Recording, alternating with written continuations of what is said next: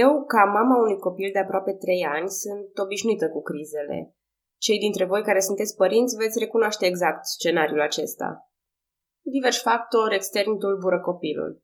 Pentru că nu știe cum să facă față acestor factori, pentru că simte că își pierde controlul asupra situației sau pentru că e pur și simplu obosit, copilul se agită.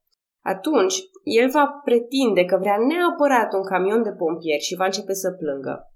Apoi va spune că vrea o carte sau o minge anume, o acadea sau o furculiță. Și sigur că în momentele acelea nici el nu știe ce vrea. Vrea pur și simplu să-i se facă pe plac. Dar după vreo 10 minute se întâmplă o mică minune. El lasă de bunăvoie jucăriile care l-au supărat, respira adânc și se joacă cu altceva.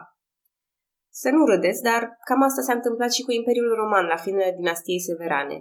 Diversi factori externi tulbură Imperiul, și anume creșterea puterii vechilor barbari și noile migrații ale goților și ale gepizilor. Pentru că nu știu cum să facă față situației, sau pur și simplu pentru că sunt obosiți după sute de ani de prosperitate, reprezentanții puterii se agită și atunci armatele și senatul încep a susține diversi candidați pentru rolul de împărat. Doar, doar vor reuși să aducă stabilitatea Imperiului. Sigur că în momentele acelea nici puterile Imperiului nu știau prea exact ce vor. Voiau doar să li se facă pe plac. Și după vreo 30 de ani se întâmplă o mică minune. Imperiul Roman se retrage de bunăvoie din Dacia, respira adânc și se joacă cu altceva. Sau cel puțin se joacă altfel, pentru că au urmat reforme majore. Bună, numele meu este Călina și în acest episod din podcastul Istoria României Vorbesc despre criza Imperiului Roman din secolul al III-lea și despre inevitabila retragere romană din provinciile Daciei. Să nu vă sperie numărul mare de împărați pe care îi voi pomeni aici. Deși împărații din aceste timpuri au fost mulți, ei nu au realizat atât de multe lucruri cum făceau predecesorii lor. De aceea și informațiile de pe teritoriile Daciei sunt destul de sărăcăcioase și voi încerca să nu intru în prea multe detalii legate de ceea ce se întâmplă departe la Roma. În primul rând, dacă e criză de succesiune, țineți minte regula cea simplă. A fost un an cu patru împărați, unul cu cinci împărați, logic că urmează anul celor șase împărați. La moartea lui Alexandru Sever, în 235, trupele îl proclamă împărat pe Maximinus Tracul, un general de origine, ei bine, tracă, posibil cu strămoși din tribul dacic al carpilor. El a urcat pur și simplu în ierarhia armatei de la statutul de simplu soldat iar senatul roman îl vedea ca pe un barbar cult. Avea probabil o statură impunătoare, deși înălțimea lui de 2,6 metri e mai mult ca sigur o exagerare menită a arăta teama pe care acest împărat barbar o inspira cetățenilor mai plăpânzi. Maximinus Tracul nu a ajuns niciodată la Roma.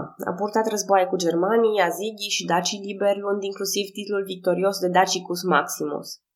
Unele borne rutiere de piatră din anul 236 atestă refacerea unor drumuri în Dacia, cel mai probabil cu ocazia acestor războaie. Și se pare că ele nu erau doar mici incursiuni, ci războaie mari care au implicat legiunile staționate în Dacia, dar și pe cele din Noricum și Panonia. Oricum, ele nu aveau să dureze prea mult, pentru că în 238 senatul se revoltă și dă curs mult așteptatului an al celor șase împărați.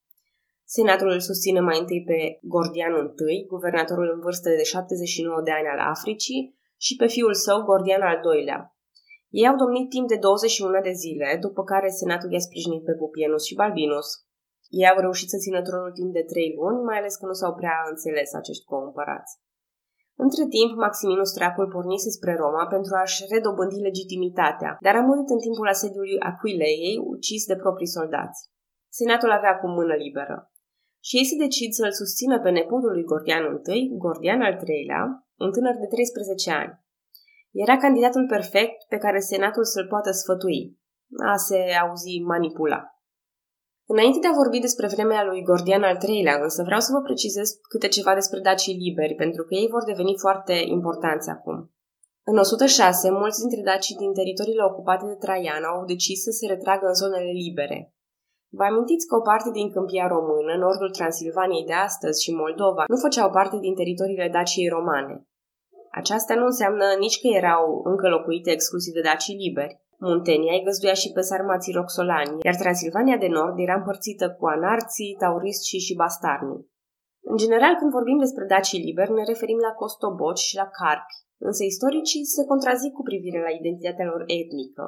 Costobocii sunt uneori văzuți ca sarmați și nu ca daci, iar carpii ca un grup sarmatic, german sau protoslav.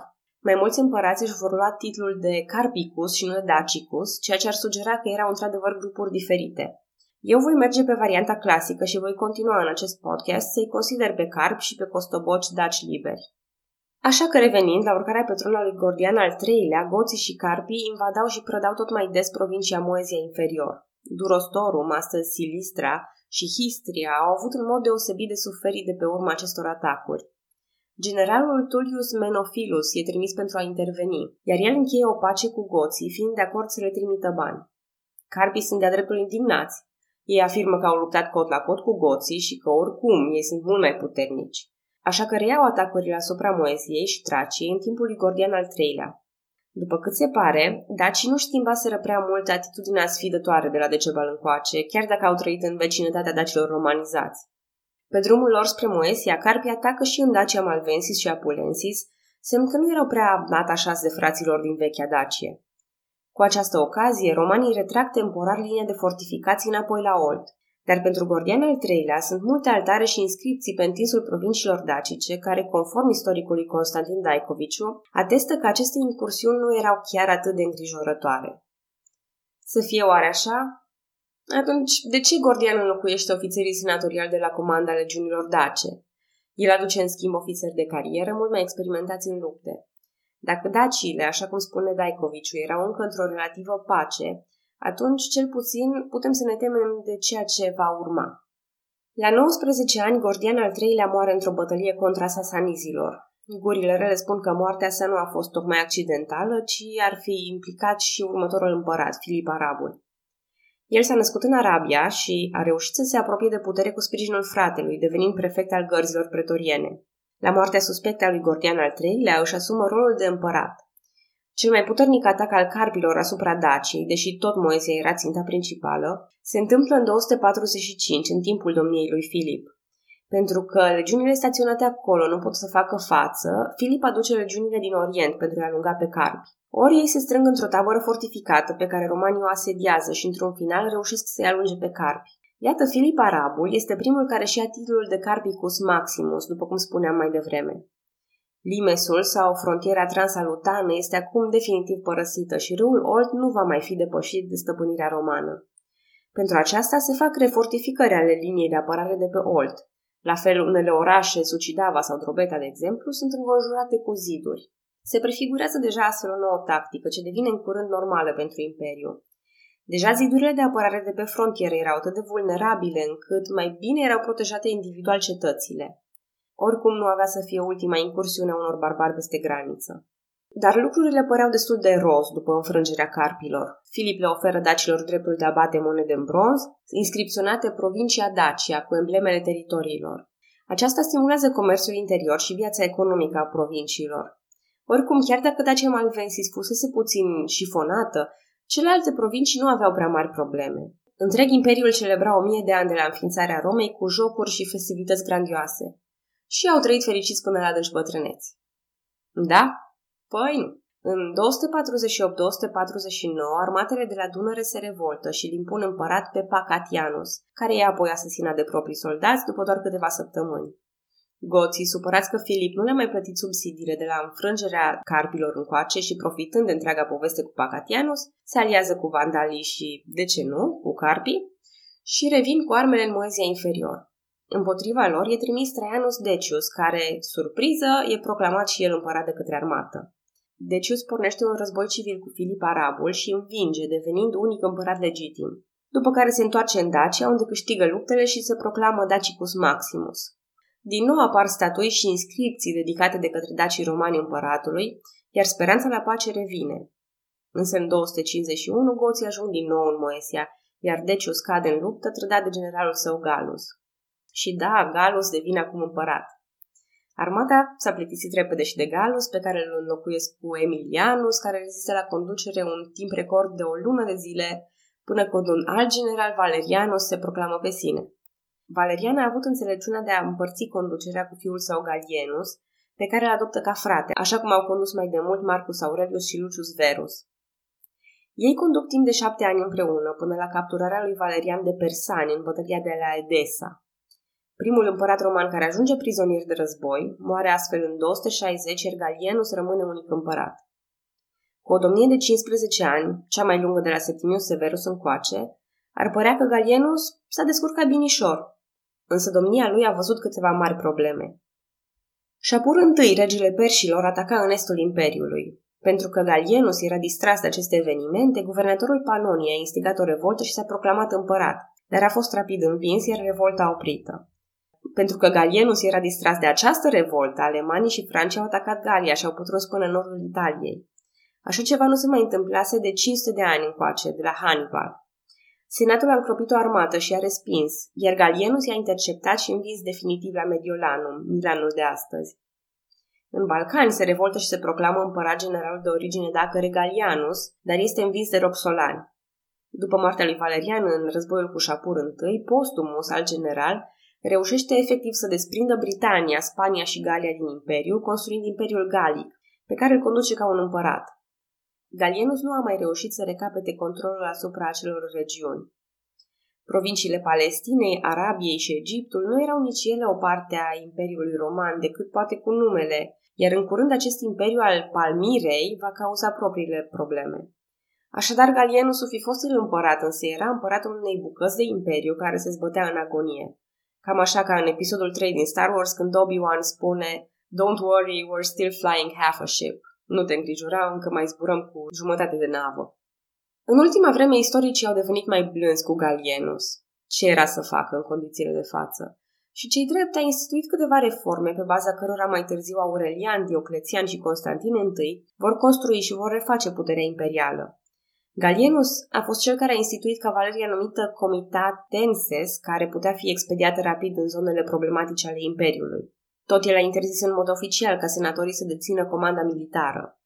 În vara lui 268, Galienus e ucis în timp ce asedia cetatea unui alt uzurpator și succede la tron Claudius al II-lea sau Claudius Goticus. Goticus pentru că îi învinge pe goți care pătrunseseră de această dată prin Moesia și Tracia până la Marea Egee. Din Dacia nu ne mai apare nicio informație, nicio inscripție, nicio statuie care să ne spună ceva despre Claudius. Dar cu siguranță situația nu era deloc bună în Dacia, iar instabilitatea politică, invaziile repetate ale barbarilor și secesiunile Galiei și Palmirei nu ajutau deloc. La fel nu ajuta nici epidemia lui Ciprian, o gripă virulentă și foarte gravă numită astfel după Sfântul Ciprian, episcopul Cartaginei, care o descrie în amănunt. La moartea lui Claudius, senatul îl susține pe Quintilus, care domnește o perioadă scurtă pentru că, în ceea ce devenise light motivul crizei, armata susținea pe altcineva. Acesta era generalul Aurelian. Ori tocmai cu Aurelian se încheie criza celui de-al treilea secol. Dar în eforturile sale de a readuce imperiul pe linia de plutire, el e forțat să ia câteva decizii radicale. Aurelian era primul dintr-o serie de împărați iliri care aveau să reclădească Imperiul Roman. S-a înrolat în armată în jurul vârstei de 20 de ani și a urcat treptat în ierarhie. Se presupune că era prezent la asediul în care a pierit Galienus și că l-a susținut pe Claudius. A participat ca general de cavalerie la înfrângerea goților din timpul lui Claudius. A fost căsătorit cu o femeie numită Ulpia Severina, pe care unii istorici o consideră de origine dacică. Ei cred că numele de Ulpius ar putea fi derivat din popularitatea lui Traian pe teritoriile provinciilor dacice, iar teoria este plauzibilă. Având susținerea trupelor și acum și pe cea a senatului, Aurelian duce război în Italia și reușește să expulzeze vandalii utungii și sarmații stabiliți pe teritoriile romane. Posibilii uzurpatori sunt cu toții învinși, iar Aurelian se asigură constant că are sprijinul armatei și că acesta este real. După o invazie a alamanilor, el decide construirea unor ziduri defensive în jurul orașelor romane importante. După cum vă amintiți de mai devreme, această practică începuse deja într-o mare măsură, însă Aurelian o consfințește fiind conștient că nu mai poate opri invaziile, dar măcar le poate respinge. În urma unor lupte cu goții, în care îi respinge până după Dunăre, Aurelian se decide să retragă trupele romane și administrația din Dacia. Acum, această retragere după unii istorici a avut loc în timpul lui Galienus, însă cel mai probabil s-a întâmplat abia în timpul lui Aurelian, pentru că el înființează provincia Dacia Aureliană la sud de Dunăre. Populația pe care o aduce acolo înlocuiește vechea populație din Moesia, acum slăbită de lupte continue și de epidemia lui Ciprian. Există și acum o controversă legată de această retragere. Unii spun că întreaga populație Daciei romane s-ar fi retras la sud de Dunăre, ceea ce ar face formarea poporului român imposibilă la nordul ei. Aceasta este teoria rosleriană. Dar în ce măsură credeți voi că ar fi plecat cu toții, cățel și purcel, ca să zic așa, peste Dunăre? Mie mi-e greu să cred și nu neapărat dintr-un naționalism, ci din logica bunului simț. În majoritatea ocupațiilor străine au existat câțiva refugiați, dar nu se poate spune că toți francezii au fugit în Algeria sau la Vichy din calea lui Hitler, sau că toți românii din Ardealul anului 1940 s-au refugiat peste Carpați. În general, oamenii sunt atașați de casele și de pământurile lor, de rostul lor în viață și de comunități, așa că îmi vine greu a crede teoria lui Rössler, pur și simplu. La sud de Dunăre s-au retras armatele și funcționarii statului roman, dar la nordul Dunării a rămas acea populație dacă romanizată, care avea să-și găsească rostul propriu. Nu avea să fie ușor, dar aveau să reziste barbarilor și poate să includă și pe ei într-o oarecare măsură în noua lor viață. Și pentru că acești oameni nu mai erau nici daci, dar nici romani, putem spune că se năștea poporul român. Ca să închei cu Aurelian, el a reușit să recucerească Imperiul Palmira și apoi Imperiul Gallic, reunificând Imperiul Roman și primind numele de Restitutor Orbis, restauratorul lumii.